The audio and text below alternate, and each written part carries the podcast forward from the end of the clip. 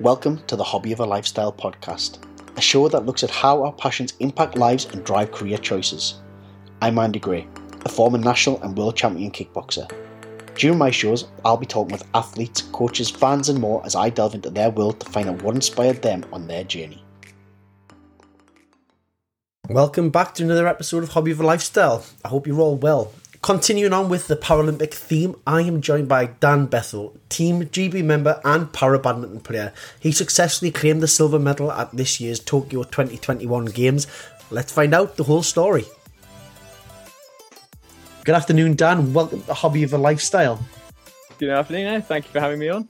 Oh no, thank you so much for coming on to, onto the podcast. Dan, do you just want to tell listeners, certainly at the moment, I mean, what are you most famous for at the moment?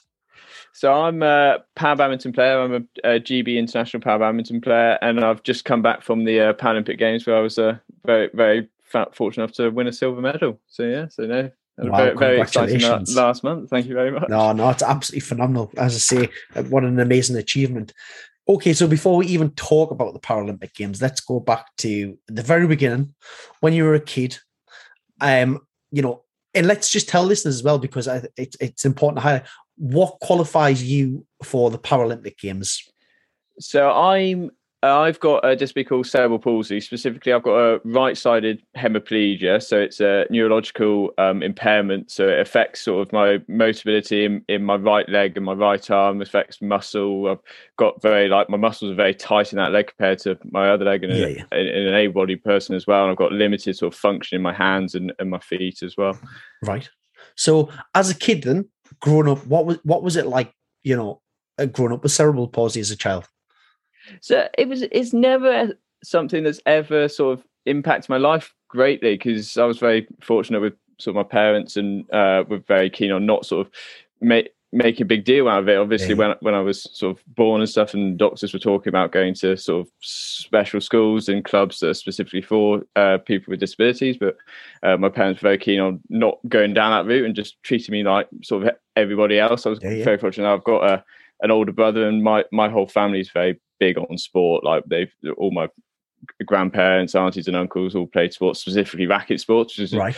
where I got it from. So they sort of very keen on just encouraging me to go into sport, basically following my brother. I played all sorts of sports when I was a kid. I played rugby, football, cricket, sort of the lot. It never sort of impacted my life greatly at all. Oh, that's fantastic. We used to talk about racket sports being huge in the family then. Yeah. At what age was it when you started playing a racket sport, whether it be badminton, uh, tennis?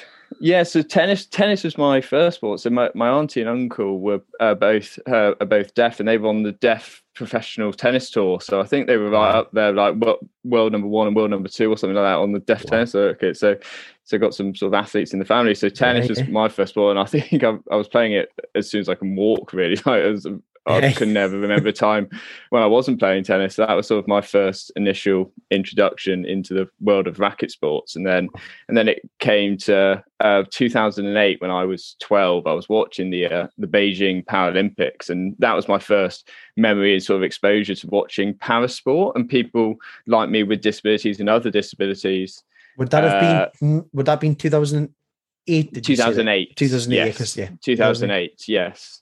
So yes, yeah, so that was sort of my first exposure to to watching para sport, and I thought that that was amazing, seeing people with the same impairments as me doing these amazing sort of physical feats. yeah, yeah. That's sort of where I got sort of inspired to to get involved with uh, para sport. So I looked up tennis. That was sort of my first port of call because obviously that was sort of my background. I played a, a decent level of uh, tennis in a, the able-bodied system, so I was like a county sort of regional standard tennis wow. player. I had no no sort of ambitions or ability to get to like a Grand Slams levels yeah, or anything yeah. like that. But I was a, a, decent enough tennis player, so so I looked at uh, para tennis to see if there was a route in there. And obviously, wheelchair tennis is one of the, the biggest sports in the Paralympic Games. So I yeah. thought there might be a, a, category for my my disability, but unfortunately, that there wasn't that was in the the Paralympic Games, or there was no sort of competitions for someone with my impairment.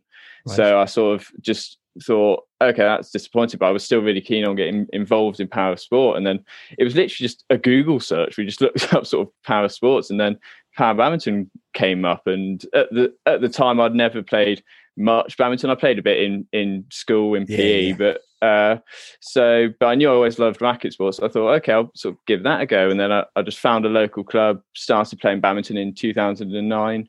And uh, then I played my first uh, national tournament in 2010, I think wow. it was. And uh, yeah, the rest was history. I was I was awful when I first started. I walked in. Really? Yeah, I was terrible. Like I, I thought, walked in because I'd only ever played against able-bodied kids. Yeah. I yeah. thought, well, surely playing against people with one leg or no legs is going to be really easy. So I just walked in sort of a bit naive about it all because I was only about 13, 14 at the Yeah, time. yeah. And yeah, I got absolutely wiped off the court. I don't think I won a match for at least the first year, two years of, Really? of competition. So yeah, so no, but I sort of just kept in the sport because although I wasn't winning, I just met so many amazing people and people Yeah. like me. Because growing up um, where where I did and I, in schools, I didn't sort of meet a lot of people with disability. So that was sort of my first real exposure and just sort of learned so many just sort of life lessons of how to Yeah. live with a disability both on the band side and off court. And that's really what kept me in the It- sport. It's really interesting that that off your own back watching the Paralympic Games that you you sourced a club that that offered a para sport.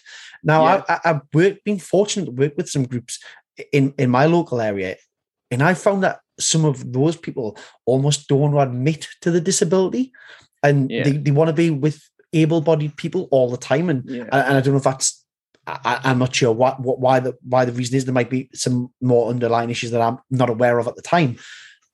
But so I find it really interesting that you've went, wow, I, I'd like to go and join the para sport one. And uh, as you said, you were already playing at a really competitive level, tennis at, at county level Yeah. with the able-bodied. Talk. Can you just explain what made you want to go and try that? Because I, I'm genuinely, I think Yeah. it's amazing.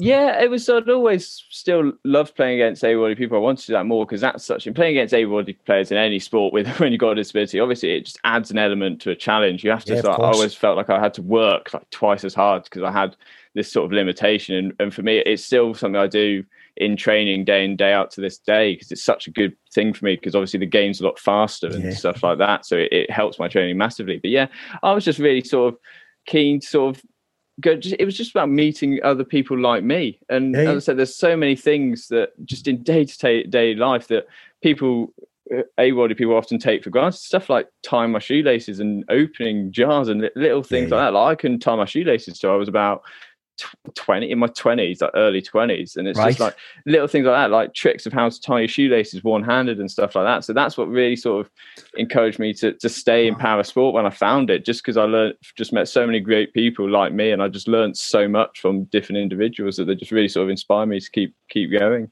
I, I genuinely, I find that really, I find, I find that really inspiring. I think that's fantastic. Um, no, I, I love the fact that 12, as a 12 year old, you've, Yeah. you've went out your own back to discover a para sport and you've, did you fall in love with badminton straight away, even though you weren't winning them?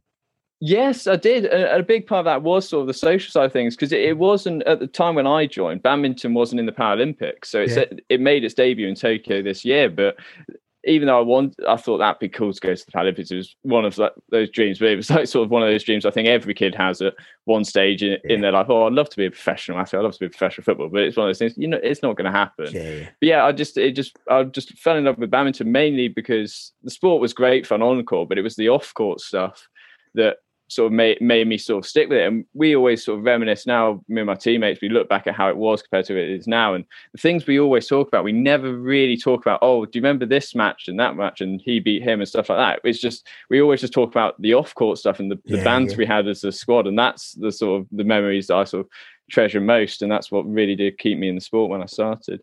No, it's fantastic. That's a, can, can you, you talk about a year later doing your first national championships then, but you said you hadn't, Yeah. maybe you hadn't won a, a game for the first year or two. What was that first national championships like then? Oh, um, the first one that I went to, it was amazing. It was sort of went in, didn't really didn't know anyone because it was my first time. I was in Manchester in 2010, and yeah, I, I, I remember turning up, seeing all these people with different disabilities. And I thought, oh, this is just quite, a surreal sort of experience. Playing playing with uh, dwarfs as well. I'd never really seen dwarfs just in day to day life, let alone playing badminton. And I, I always remember I stepped on court for my first match ever, and I went five one up. I went, wow, this is actually really easy. I'm going to walk it. And then I lost 21 6, 21 2. So I won three more points and he won, well, 41. So yeah, yeah, yeah. so that's sort of a rude introduction. And that sort of like kept the trend going for, for the rest of the two years. But eventually I started to find my feet in the sport, had a couple of years training under my belt and, and started to win matches. I always remember that the first sort of official England squad was announced in 2011. There wasn't sort of much structure around the sport before then, but they Badminton England put some money together and put formed this first uh, England para squad. And I, for, for obvious reasons, I wasn't included mainly because I'd won about two matches in my whole career. Six points. But, yeah, exactly. Yeah, but it was just like so cool. I always remember seeing it over Facebook and seeing all the team get their kit, and that's one of the things that really sort of inspired me when I first started seeing Beijing Paralympics. One of the, the big things was the kit. And yeah, I thought yeah. that'd be so cool just to have the tracksuit. To be honest, if I could, I, once I got my first England tracksuit, I could retire happy. That was sort of like one of the things. Another thing, I'd be like, okay, fine, I've got one of these official tracksuits, and that sort of like motivated me to keep training. I thought, okay, so I want to get on that squad. I want to be like them. So it's just got to sort of beat them. Like I have to to get on that squad. I have to beat everyone that's on yeah, on the squad now to sort of take take their spot. And then so that sort of I got my head down, started training a bit more, sort of sacked off the tennis completely because when I first started, I was sort of doing both at the same time. Yeah, I was playing tennis twice a week, badminton once or twice a week, but then I sort of scrapped off the tennis and was training badminton every day. And then slowly but surely, I beat beat everyone in the squad sort of one by one and then by 2013 I, I got into the uh, the international squad and was then going off to compete internationally. Was was anyone in in the within the club saying to you, Dan, look, if you do really kind of you know get rid of the tennis and solely focus on badminton, we do genuinely think you've got potential to make that England squad? Yeah, a lot of people within the the para uh, badminton community and my uh, training because the problem with two two playing two racket sports at the same time, obviously that they're very different school yeah. skill sets, techniques, and stuff, and you get like some transferable skills, the hand-eye coordination being the main one. But yeah, yeah, playing like tennis where it's very much using your arm, and the rackets are obviously a lot heavier. Badminton's much more forearm and wrist. The techniques don't really work. So yeah, yeah a lot of people were saying from my first like para badminton tournament when I was losing because I was only young and I had a, a, a, good disability for, for playing badminton because I was very quick around the court. They've said, yeah, yeah. yeah, if I really sort of commit to this, I'll, I'll like you will see, sort of see results. And I think a few other players who had gone through similar experiences to me joined and weren't winning much when they started, but by the time they had a few years of really committing themselves, they were winning medals at the international stage. So yeah, I definitely so can you remember, encouragement. Can you remember when you won your first nationals then? Yeah, so it was in 2012 in England, in Nottingham. And that, wow. uh, sorry, no, no, it wasn't. That was, came runner up then. no, it was Wales. So a few months later in 2012. So the Welsh International. And yeah, so the one before that was in, in Nottingham in England. They do one in one of England, Scotland, Wales, and Ireland, sort of rotate four, four right. in a year. So I, I, came off the one in England, beating the, the number one in England for the first time. So that was my big result. Unfortunately, yeah, yeah. I lost in the final to the, the reigning world number one. And so wow. that gave me a lot of confidence. And then, yeah, came, played in Cardiff.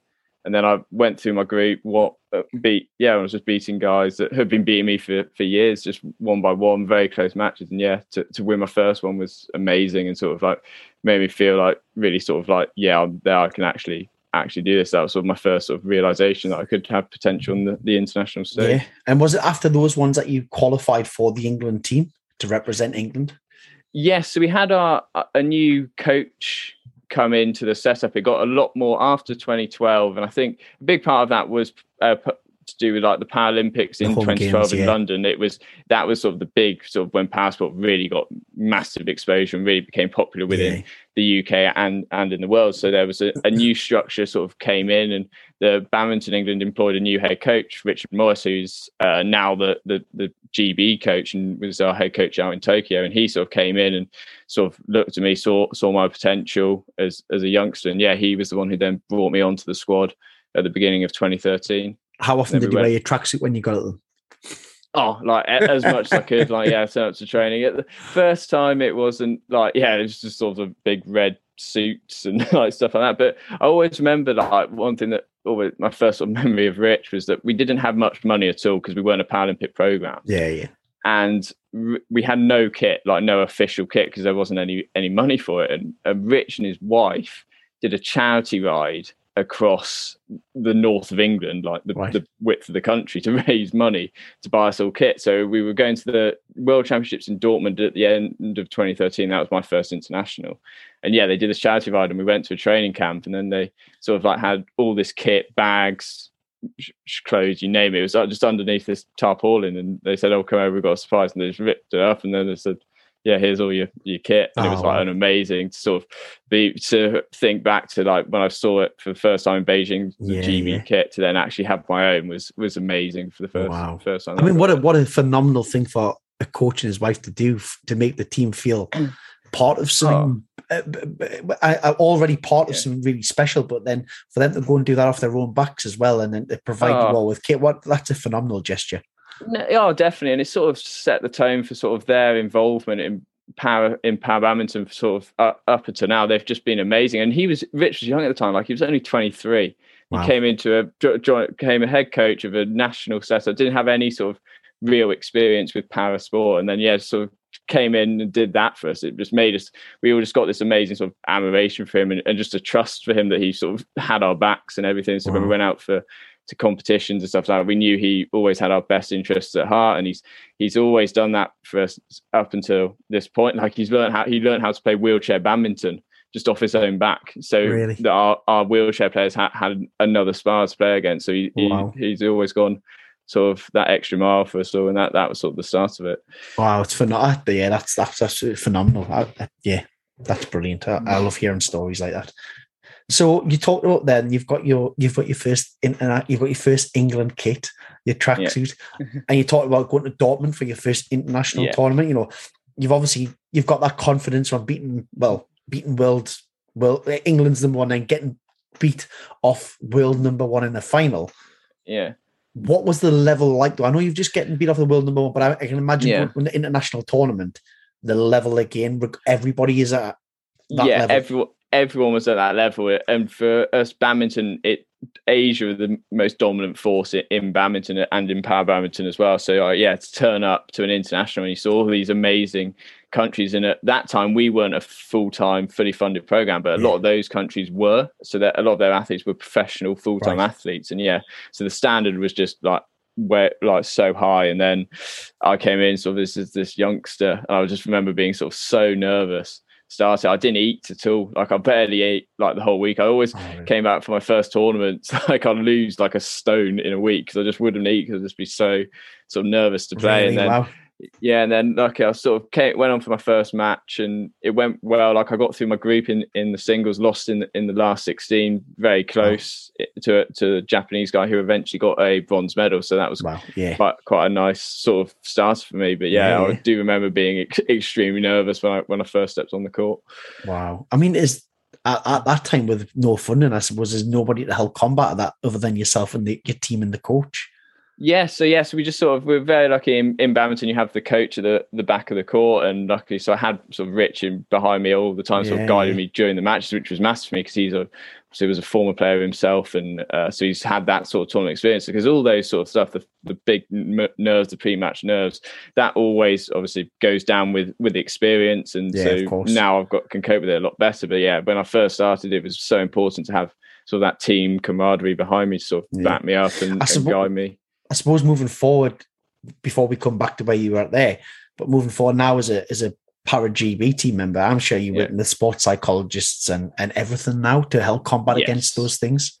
Yes, oh, definitely. Now we've sort of got got the works. We've got every sort of support service you can Yeah, have. yeah. Like we we do have a psychologist who we sort of work with, and then to just give some guidance to stuff. And it ha- and it is a big part of it is is just sort of experience, just sort of Yeah. learning from your mistakes and how to deal with it. And for me, one of my my biggest things sort of mentally was getting over like not eating before a match. Like Yeah, yeah. I remember jumping a, a couple of years uh, back. It was 2015 World Championships in in England, and I was doing I was doing well at that point. I was world number one by then in Wow. singles. I was always also in highly ranked in doubles and mixed doubles. So I was playing all three events.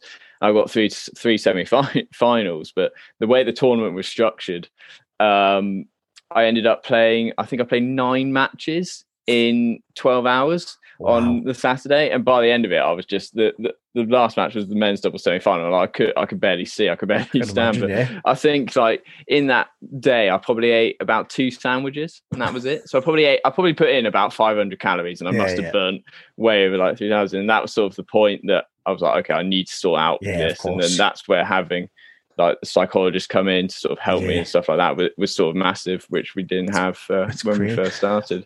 So you're in 2015, you're number one in the world now. Yeah. From 2013 being your first international tournament to 2015 and getting, you know, knocked out in the last 16, that is a huge incline in two years. That's such a short period of time to be going from being maybe he's ranked mid ranked mid table in the world to being Yeah. number one. Yeah, so yeah, so I had just some really good results. I uh, played a few tournaments in 2014, and I won every tournament I played to up until the World Championships in 2015. So I just went on a really good running streak. I became European champion in 2014 for the first Wow. time as well. So yeah, it was just sort of over that time post Dortmund and stuff. We really sort of caught the bug for it, and we had Rich, and we had a proper sort of ta- uh, training structure behind us. So my training just became a lot more formalized. I, I went to uni as well in 2014, so I joined Right. the high performance squad at the uni. So I had a proper sort of S and C program sort of built up for me. So I was in the gym a lot more. So Yeah, I, it was my pro training program was becoming a lot more professional. So yeah, so that's when I definitely saw the results Was- coming quickly. do you think it was a process then over that two years where just the things that were put into place for you to be able to train and to to, to compete were that helped you get to the next level or was there ever a point where something just clicked and you just went okay you know you said Dortmund give you a real big Yeah. confidence boost because you got the last 16 Yeah. but was because it sounds the way you're talking about it sounds like it was just a natural progression you were kind of always going to get that level especially when the right systems are put in place. But then you get other people who talk about stuff and there was just something that clicked for them you know maybe things things that they've been doing repetitions of it just paid off. But it sounds like yours was just a natural progression Yeah, I think it was. I don't think. Yeah, I don't c- can't remember the time where it just sort of clicked and all sort of happened. But yeah, for Yeah, me yeah. because it was it was so amateur when I first started, and I had no, I never set foot in the gym when I Yeah. first started playing badminton, and I, I was just training on courts and stuff like that. So it was just as like my training got more structured and more formal, and then having just extra exposure to to tournament play as well, both on the para side and in A awarded tournaments uh, around uh, England like it just gave me that experience mixed with like I was just getting stronger because for me obviously with my uh, disability my my my right side was so weak at the Yeah. time that uh, it couldn't really do much it was almost when I first started it was like my left leg was sort of my able leg was doing everything and my right leg was just sort of being dragged around so the- getting Right. like in the gym and stuff and getting stronger was massively making my uh, disabled leg like so much stronger just sort of equaled me out a lot more yeah yeah and like help me move around the court. And it's like now, a few years on, like we did a like a health check when I first came with the uh, full time program, and a couple of years into 2019, I think it was after being on the program for about a year and a half, two months, I'd actually grown two centimeters wow because I was just when I was young and stuff because I was so weak. I just when I was walking, I'd just be so lopsided on to, falling onto my right leg. But when I got in the gym and got stronger, I actually grew. So Wow. that sort of made a massive difference for me when I was sort of coming up uh, in up to like 2015 to get to one number one in the world. It was just making my I was just so much more stronger, and that sort of was massive in para. If you can sort of minimize the impact of your disability on on the sport, like you you the sky's the limit for you. Really. Yeah, yeah.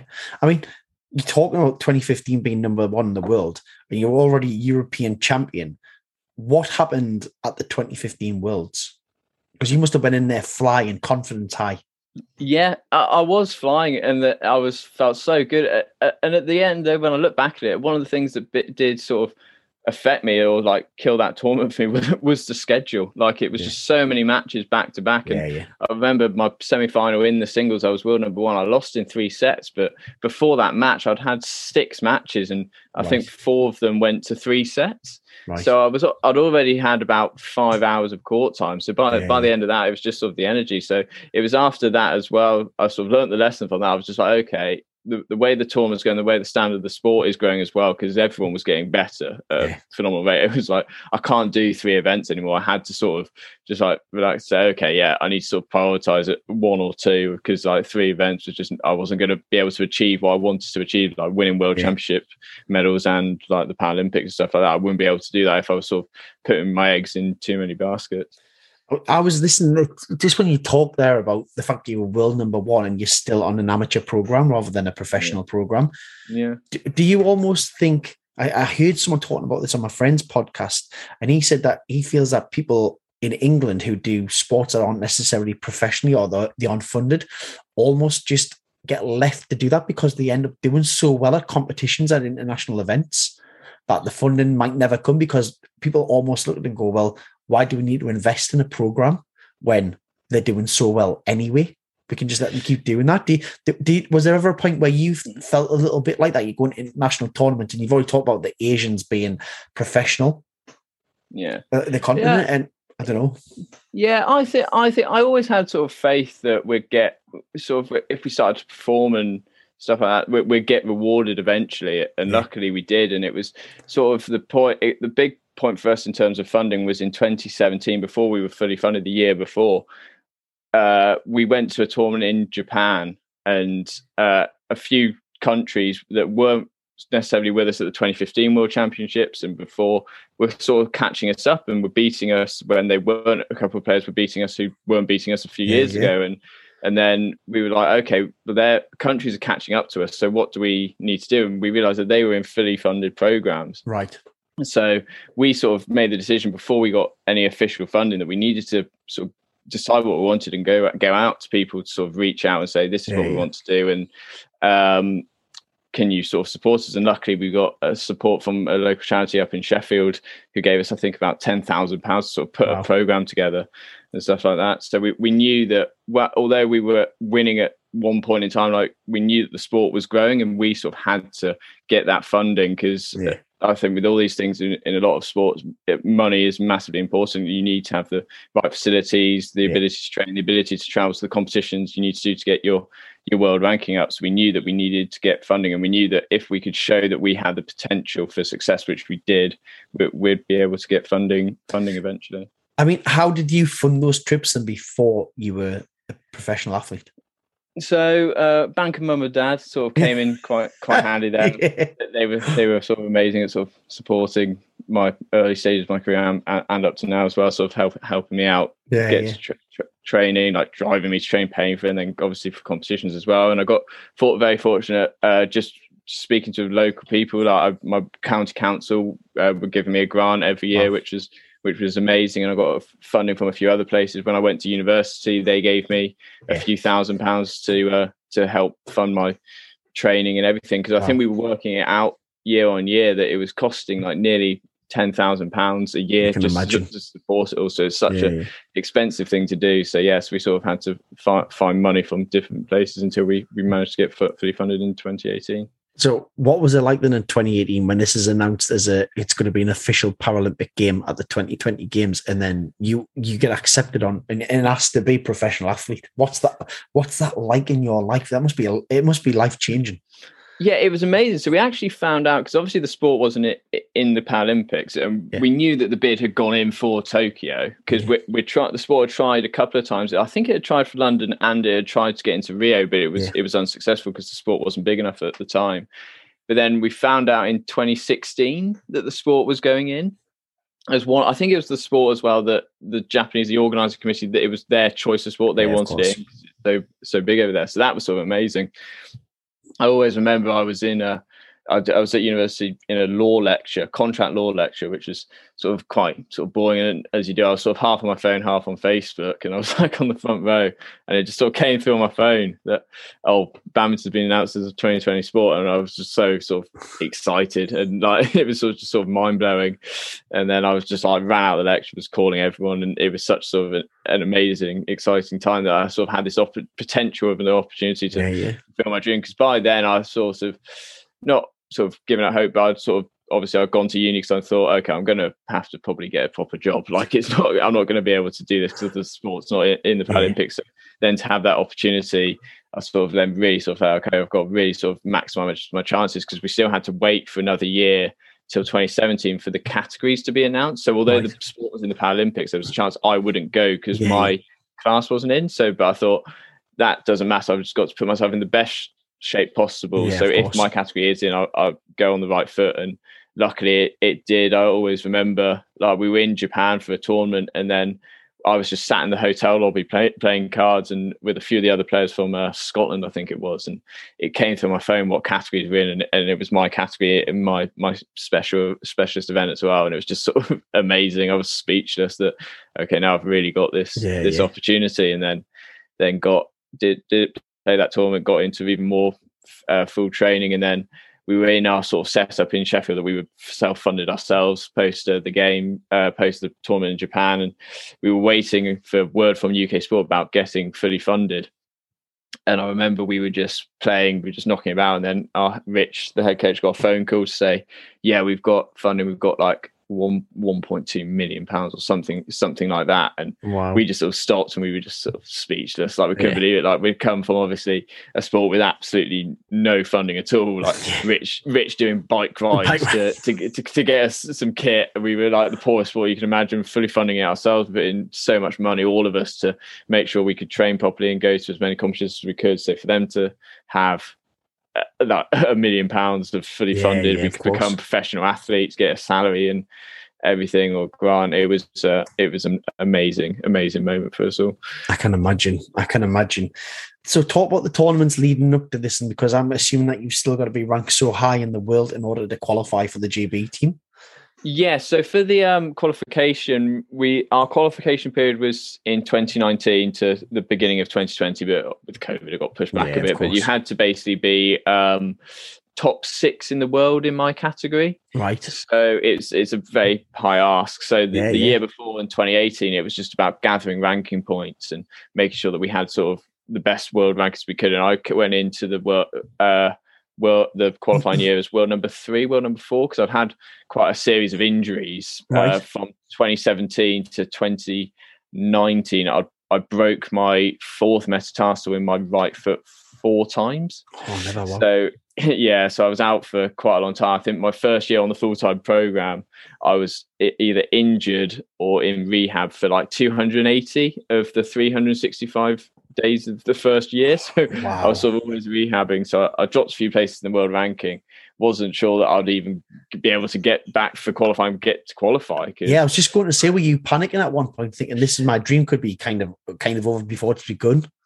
Yeah, like I was like the first couple of times I did it, I thought, okay, like I've been never had a serious injury before, so I didn't really sort of understand or yeah, or yeah. recognize that the impact it could have long term. And sort of my first couple of rehab programs weren't obviously quite good enough. So I kept re-injuring it, and then so I wasn't too worried. But then I did sort of I broke it a few months before qualifying was due to start, and that was sort of the time where I was really starting to get a bit sort of nervous and panicked. Just like, is this going to stop me from qualifying yeah, yeah. for the games? Because I felt really confident being world number two or top four in the world that I could do it badminton wise, but I was thinking I'd, I'd hate for me to have that potential and it's just taken yeah. away from injury, which is obviously the curse that quite a few athletes have suffered from in the past. But I didn't want to be one of those statistics. So, but I got, I remember the first qualifying tournament in Dubai, I got out of the, the boot, which was obviously protecting my foot. I got out of the boot two, three weeks before the tournament. So I had about two weeks of training. Yeah, yeah. I went to the first qualifying tournament and lucky I still managed to perform well. I got to the final, but yeah, there were definitely times where I was I was nervous and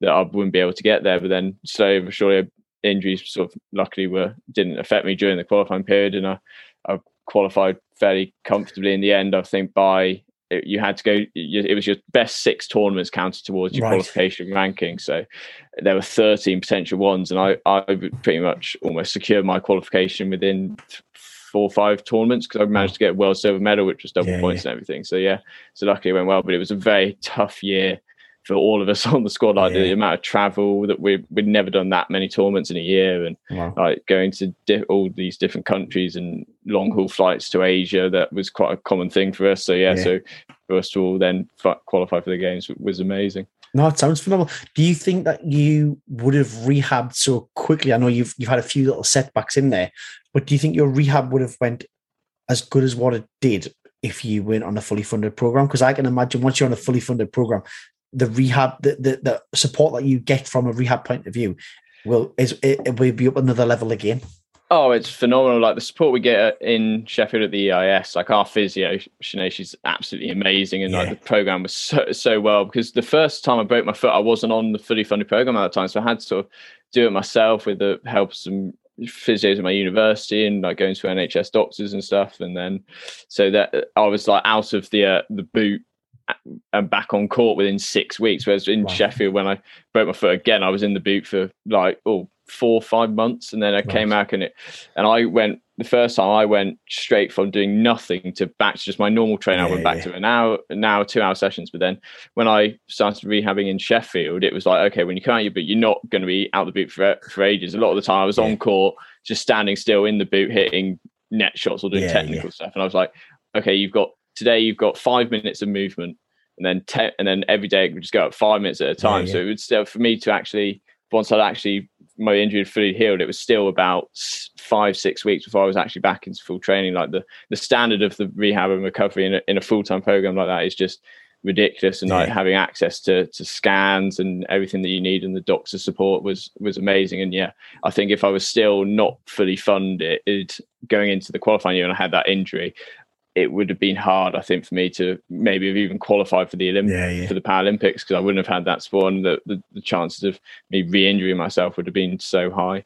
Wow, no, I, I, think it's just an, a nice thing to highlight as well. The the, the support and the, the access you have to just world class facilities, really, once you become yeah, a professional. De- definitely. And I think it's just like it's the same for us, and it, it's why Britain as a an Olympic and a Paralympic team is so successful because we've got such a good structure behind the team yeah. behind the team in in in in GB is just properly world class. Like it's definitely like world leaders in every area that you can think yeah. of. So and I didn't really sort of recognize that. Like obviously I'd watched like London and Rio and stuff, but you don't really think about that side of things and to actually go and experience it. And then like you I always think, wow, it's amazing like in London how good we were in the medal table in Rio when we're such a small country compared yeah, to like China and the US. But then when you actually see the, the process behind getting people to the to the games, it's just I came went to Tokyo and I, I saw the medals that we got in Tokyo at the Paris and at the Olympics. I thought, okay, yeah, it was sort of expected just yeah, from the yeah. support that you get in the background. Wow, that's phenomenal. So what was that? What was it like then when you first of all qualified? Then you get told that you you're going to represent Great Britain at the Paralympic Games. So it was amazing. So they in our sport there was you had automatic qualifying slots and bipartite, which are basically wildcard slots. So I was one of the automatic ones with uh, Jack Shephard, and uh, sort of it was just uh, sort of quite casual. Like Rich called me into his office one morning, and he sort of just like didn't even say anything, just showed me the email to say congratulations, Dan Bethell, you're invited to the Paralympics, and it was such an amazing sort of speechless moment. But I couldn't say anything to anyone. Yeah, yeah. yeah. So I had to keep it a secret because uh, the BPA and the uh, Paralympic Association did a, a, formal announcing, which was about yeah, yeah. two and a half weeks after I'd find out. So it was quite surreal because you sort of you wanted to tell everyone, put it all over social media. Yes, I qualified. So it was quite so I could tell like my girlfriend, my parents, and immediate family. Apart from yeah, I could tell no one. So there wasn't sort of much sort of big celebrations or anything because we didn't know that we weren't allowed to announce it. And also, uh, Martin Rooke and Krysten Coombs, the two other athletes on the program, they didn't know if they were qualifying yet. Right. Had okay. qualified yet. They had to wait another month and a half, two oh, months wow. to, to get it. So it was sort of a bit sort of we couldn't didn't want to celebrate too much until we found out about the situation about the yeah, whole squad. And then and then after they got announced, we had a sort of a massive party with all our friends and family together in Sheffield, and we sort of like celebrated together as a team, and it was very sort of a very sort of special moment that we, we could all come together and do that. Wow, no, it's absolutely phenomenal. So, what's it like then when you arrive at your first Paralympic Games? Because you're a pioneer at the end of the day. You're the you're the first person from from our from our nation to go out there and represent Great Britain at Paralympic Games for for badminton along with the rest of the, the GB team. How does that feel? So it was amazing, and like being the first ones, obviously it's a very proud moment. It's a it's a it's a, it's a history making moment. But then you also yeah. feel have a bit of sort of a bit of added pressure on you, like a sense of responsibility that you want to obviously put your best foot forward, not only for yourself and for you to go and achieve your dreams of a medal, but for just the sport, to put the sport on the best footing. So when people first tune, because so many fans of the Paralympics would have been tuning into badminton for the first time, so you thought you want to be out there performing at your best because you want the sport to obviously grow and like the sport to have a big legacy in the Paralympics. So to put the best its best foot forward was important to us as well. I mean, yeah, uh, what was it like? Just being out there, being in the Paralympic Village, just being in, obviously it was a very different setup this year because there yeah. was no fans allowed, no spectators. But and I, I'm sure it was still amazing just to be around other countries. I know some of them segregate themselves to, to avoid COVID yeah. and whatnot, but uh, that experience must still be phenomenal. Oh, it was amazing! Like being in the village. Like it, obviously, a lot you've heard a lot of other Olympians, Paralympics saying it was completely. It's obviously completely different games yeah. to what they'd experienced before. But for us, going in as a first new sport, we yeah, yeah. we had nothing to compare it to. So for us, it was no no different. But yeah, it was amazing. Obviously, the COVID situation was that they had very strict uh, protocols in, which worked very well. I don't think there was a case of COVID in the village when we were out there, wow. which just shows how good they were. But it was so amazing, like going to the dining hall and just being around other other countries yeah, yeah. and just from all areas of the world that you don't wouldn't see every day and stuff like yeah. that. It, it, was just an amazing to sort of be there and in that environment because being in the the Paralympic Village is is one of the things that you always see on TV when the games is going on, and it's one of those sort of milestone moments that you can sort of tick off that yes, I was there in the yeah, pa- the Paralympic Village. I, I, think I'd read as well like you you'd be really disappointed. You you what you were going for gold at the Paralympic Games. I've read in an yeah. interview. I mean, how confident going into those games were you that you would get to that point? You know, you you were so close to getting that gold medal, the silver medal. You yeah. you knew you were going to be around. How confident knowing that you're going to be in that final? I, I was pretty confident going into it. I felt like we'd obviously had two years of minimal competitions because of yeah. COVID, and yeah, yeah. unfortunately, like our training uh, in 2020, we were we were locked down in our in our houses like like the rest of the population. So we had to sort of find new exciting ways to keep fit. Like I was doing, I turned the spare room in the house into a gym. I was on the exercise bike every day. I was doing footwork in the uh, in the garden with like my coach on Zoom, me with a headset in, and they were just barking orders at me through through a headset. And like, I got quite a few weird looks on the neighbours and yeah, so it was quite a weird thing, but we felt like we did the best we could. I went back into training in mid July of 2020, feeling pretty good, like out of the situation. We didn't waste the time. And then like we had a good year's training, no sort of interruptions from COVID, fortunately. So I felt I was in like the best shape of my life going into the games. Wow. I felt so confident about getting to the final. I had good previous results against all my opponents up, up until the final. And I felt confident. But at the games, you didn't really know. Like it's such a unique experience. We'd never been to a multi-sport event, particularly yeah. one of that that magnitude. So we you never know what's going to happen. You might, I might have gotten there against playing someone who had never beaten me, but I choke and they yeah, yeah, they win or, or they they rise to the big occasion. Especially my first match against uh, Daisuke Fujihara from Japan. It's his home home tournament, his home Paralympics. So he, I'd had really good results with him against him over the qualifying period. He hadn't beat me, and I was hadn't won a set, but he could just have come out and what one really like really taking his chance yeah, and yeah. play, play goal, a gold medal. Like the amount of surprise surprise results or people like making themselves known on the Paralympic and Olympic stage is so common. You see it so yeah, often. Those sort of underdog do, stories. So you just don't know what was going to happen. But I suppose the nice thing against facing someone from Japan in those games is there was no fan support to get behind them. Yeah, exactly. So that was quite quite a nice thing for me, and like, but for him as well. Like we, as a sport, we've we've played in quite a few stadiums where there were fans, but yeah, for us, massive crowds like well, particularly one filling a 13, 14,000 yeah, seat yeah. stadium, that's not very common for us. So the no fans thing didn't really affect us too much because it was a bit more like we were we used to in the past. So, so yeah, so we were quite yeah, that was quite easy to adapt to in the end. And I, yeah, I was very happy with how I played throughout the tournament. But I do remember my first when I first went on to play Daisuke, I lost the first. I went four love down, and it was just I was so nervous. It's the most ner- nervous I've ever been for anything in my life. Really? Like when I like because I was fine the, the, day of the match. It was a late match for me. It was like I went on about ten o'clock at night, but the whole day I was fine. My prep went well. I wasn't feeling that nervous even on the warm. So even just waiting in the waiting area to walk onto court, I was fine did the warm up, everything was normal, and then it was just like the the umpire said love all play, and it just it was like I, it just hit me like a train. Like it was just felt like the weight of the world was on my shoulders just yeah. like, okay, wow, I'm actually here playing at a Paralympic Games, and I just could barely remember how to hit a shuttle. I went like four love down, and I felt good. I felt I knew that if I just get get myself into the game, like I should be okay. And it's just getting that first point was just so massive for me. I was just like, because I knew, uh, because as well, uh, something I didn't realize until after that, I was the first ever British player to play in a Paralympic Games. Amazing. And uh, and looking back at it now, I was like thinking, thank God I won, because that could be a, a question sport quiz question for the rest of my life. Like, Paralympians playing the uh, badminton event for GB, and it'd be me, and he lost. So I'm quite that, that, that in the end. How did you get out of your own head then? Because it sounds like you're very much in your own head. The, the fact that you, you fall off down right. Oh, it's the first Olympic Games for I'm yeah. the first GB member ever. How did yeah. you get out of your own head? to be honest, it was luck. He just he made an unforced error. Like he just hit it halfway at the net. I won my first point, and I knew like the way the points were going in the first four points that I lost. I wasn't like it was just nerves. I was just making yeah, nervous errors, and I knew they were nervous errors. So I just like okay, I just felt like I needed a point. I needed one point to sort of get on the board. Don't lose your first match to anyone love.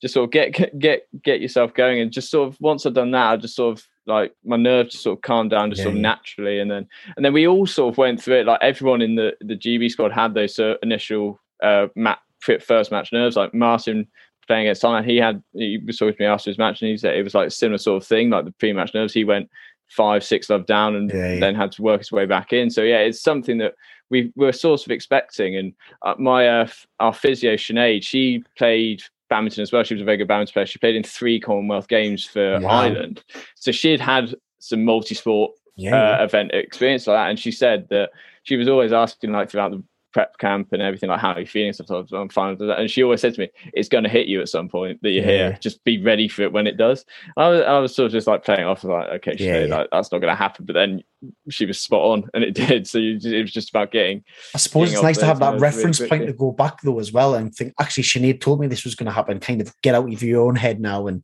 yeah just embrace exactly. the situation yeah so it definitely helped because I knew that the, the shots I was missing to go to lose those first four points. It was just nerves. I knew it was nerves, and, uh, and I could think like, okay, yeah, well, you think you're at the Paralympics, you, you're going to be nervous. That's what it is. So yeah, just, surely. Just come on, just just like relax and just work your way back into the game. Oh, so yeah, oh, so that was brilliant. massively helpful. So yeah. What, so, what were they like going into the final? Because I can imagine it's it's a lot easier to deal with nerves when you're winning, but come to a final, which is a gold medal game to beat Paralympic champion. What was it like going into that when it was a close close fought matches as well, weren't they? Yeah, it was um it was okay because I had my semi final and final on the same day. Yeah. So like my final was in the morning and then in the uh, evening I had the no my semi final was in the morning I had the final in the evening. So it was quite nice for like I didn't really have it's quite nice in a way mentally because I didn't have too much time to get think about the final yeah, and get yeah, nervous about it because I was just like, okay, straight after my semi, I was just like, well, I had to do the media stuff, then I had to uh, just go back, eat, do my recovery, and I went straight back to the one. But uh, by the time I had time to get nervous about the final, I was already halfway through my warm up. So like, it was quite a nice sort of transition to the final. Went really well, all my warm up and stuff, and then got to the start of the final. And yeah, there were quite a few nerves because I was playing against the Pramod Bhagat from India, world number yeah. one. I was world number two. We played each other seven times in qualifying, and I think six right. of them were in six of them were in finals, or even seven of them wow. were in finals. Like we'd always played. Our last time we played was at the test event in Japan in that venue. I I'd won it in straight set, so I right. like had a bit of confidence going there. And yeah. everyone was talking about that in the media before, like even after my first group game. Um, it, they were asking me about Pramod and like Pramod was on, on at the same time as time the same time as me when I was playing uh, Fujihara, and he was playing uh, his a partner or teammate from India, and he was like struggling a bit. He went into a third set, and they were like, asked the media was asking me, "Oh, what do you think of yeah, yeah. in the third set?" I was just like, I don't care. I've yeah. played a match, and I, like I'm not even thinking about him yeah, into the final. So the, the hype around that match was sort of massive. So there were some like extra sort of nerves because you knew yeah, that's the match that everyone was sort of what watching and waiting for. yeah, and it's one of those ones, as you said, you've probably you've probably both beat each other over the qualifying periods, like you said, you beat them in the test one how did you feel when you when you when you didn't win the final? So it was obviously disappointing, but uh, he played sort of the best he's ever played against me. Yeah, yeah. and like he definitely ups his level, and like, I have to give like props to him for that. Like he really did turn up on the day, and it, yeah, it was yeah. his day on that day. But I was also just quite disappointed with myself in certain areas. Like uh, I gave a few like just cheap unforced errors that I hadn't been doing the yeah, whole tournament and stuff like that. Just like a few like mental blips, and let him back into the game when I was 12 up in the second set, which which doesn't normally happen and shouldn't have happened. So there were a few points that definitely I could have done better and and worked on. But like, yeah, but he played so well. Like, and if because I did everything that I could do before the final and in the training leading up to the games to get myself into the best shape of my life, and I was in the best shape of my life. So if someone, if I do that, I mean, I do my best to do everything that I can do to win, and then someone comes out and is just better than me, yeah, then yeah. it sort of makes it a bit easier to lose. A lot easier to accept, good. isn't it? Yeah. Totally yeah, agree. but then, but yeah, so yeah, so I was still thinking like that, and I was very proud still to just get a medal first GB Paralympic medal in badminton was amazing. But then it's like the more I think of it, like now, the, the more I have time to reflect, then the more I think of what I did wrong in the final, yeah, yeah. as opposed to just him playing well. Like they're just more like unsatisfied I am with like yeah. the game, like how the games ended up, like winning a silver medal and stuff. And it's just given me more sort of hunger and stuff to come back and get back into training and get better and, and win gold, win gold in Paris. So Paris is definitely the the next target. Yeah, hundred percent. Like I definitely like it's definitely like tick one off my bucket list. Obviously, one going to a Paralympics and then winning a medal, but yeah, yeah. like the big one is I want to win that gold medal. So yes, yeah, I'm definitely going into Paris, and I think like I think I'll go in a lot stronger having this eh, get experience at the Paralympics. I'll know what it's all about, like what it's like to be in the village, what it's like to have your prep camp before, how to deal with the increased public interest and media interest. I've got all this wealth of experience now to go back on. So I definitely think going forward I can be a lot lot stronger, and then wow. hopefully can can go one one rung up the podium. Yeah, yeah, that that would be amazing. How's life changing since you came back? Being being a pioneer, being the first GB Paralympic competitor ever.